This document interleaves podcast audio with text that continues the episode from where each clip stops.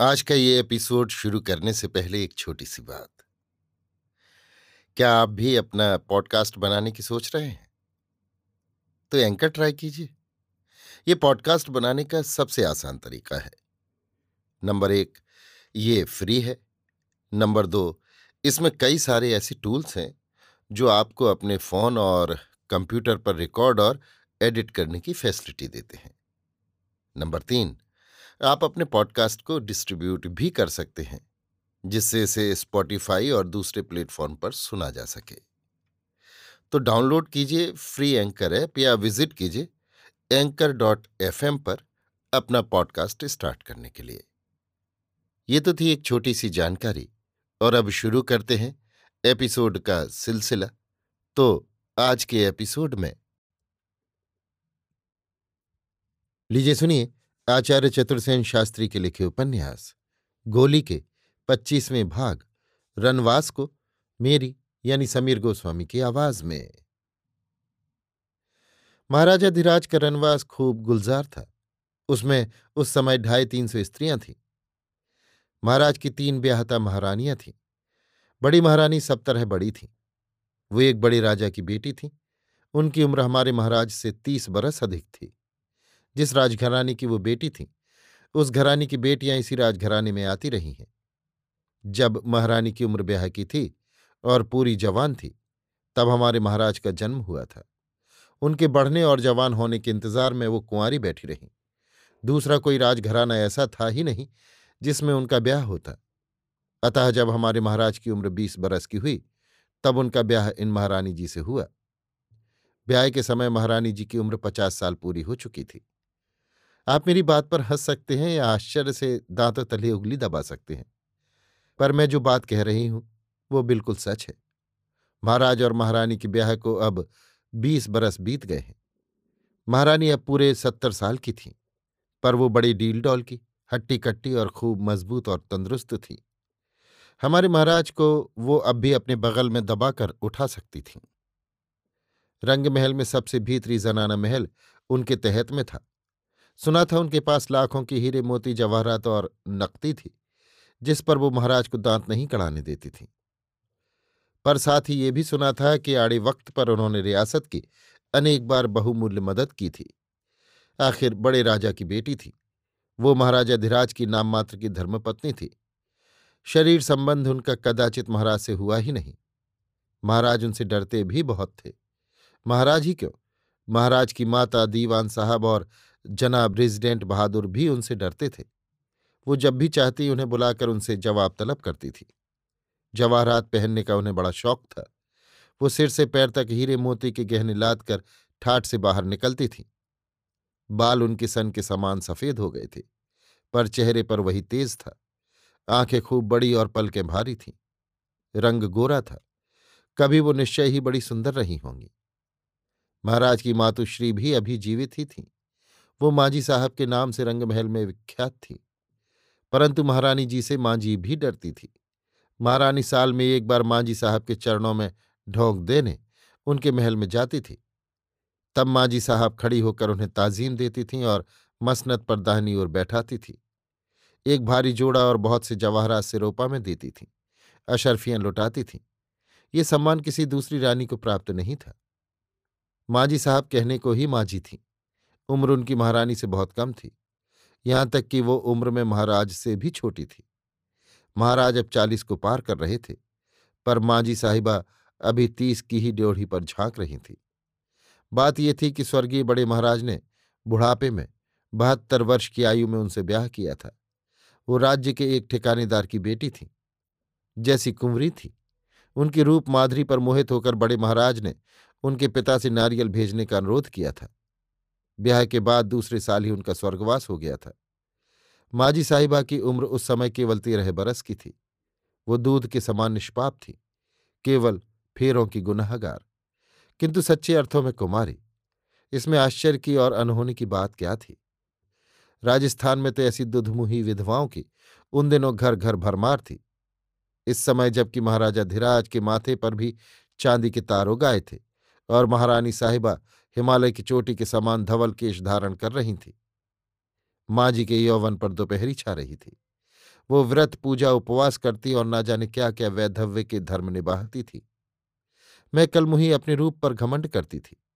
पर जब मैंने माँ जी साहिबा के दर्शन किए, तब मेरा सारा गर्व धरा रह गया।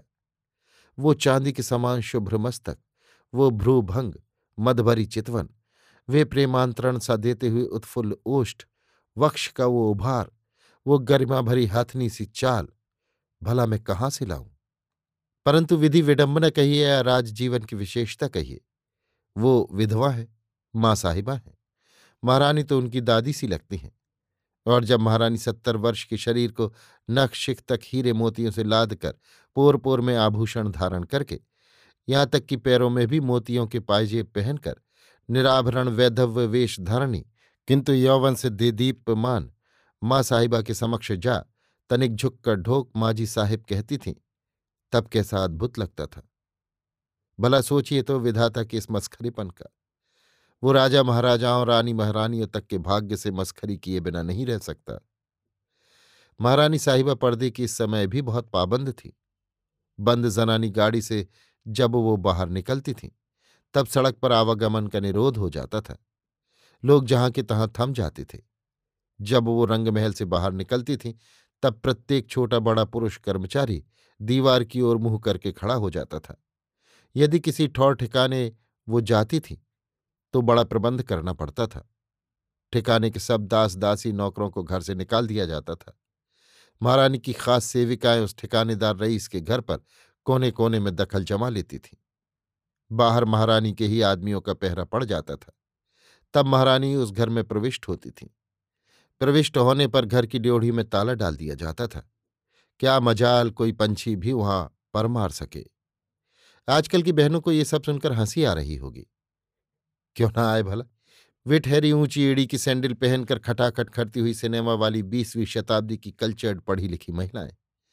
पुराने जमाने की रानियों के रहन सहन को उन्होंने देखा नहीं। पर अभी तो और भी सुनिए। दूसरी रानी भटानी रानी के नाम से रंगमहल में प्रसिद्ध थीं। वो भी एक राजा की बेटी थीं। इनके पिता थे तो छोटे से राजा, पर बड़े भारी विद्वान और नए ढंग के थे। अधिकांश समय विलायत में रहते थे। देव दुर्विपाक से इन रानी को गंगरीन की बीमारी थी। ये भी एक प्रकार का गलित कुष्ठ है। कुष्ठ के साथ तपेदिक का मिश्रण भी कहिए। दाहिने पैर की दो उंगलियाँ कतई गल गई थी। वो जख्म अब भी नहीं भरा था। सैनिटोरियम में वर्षों से पड़ी थी।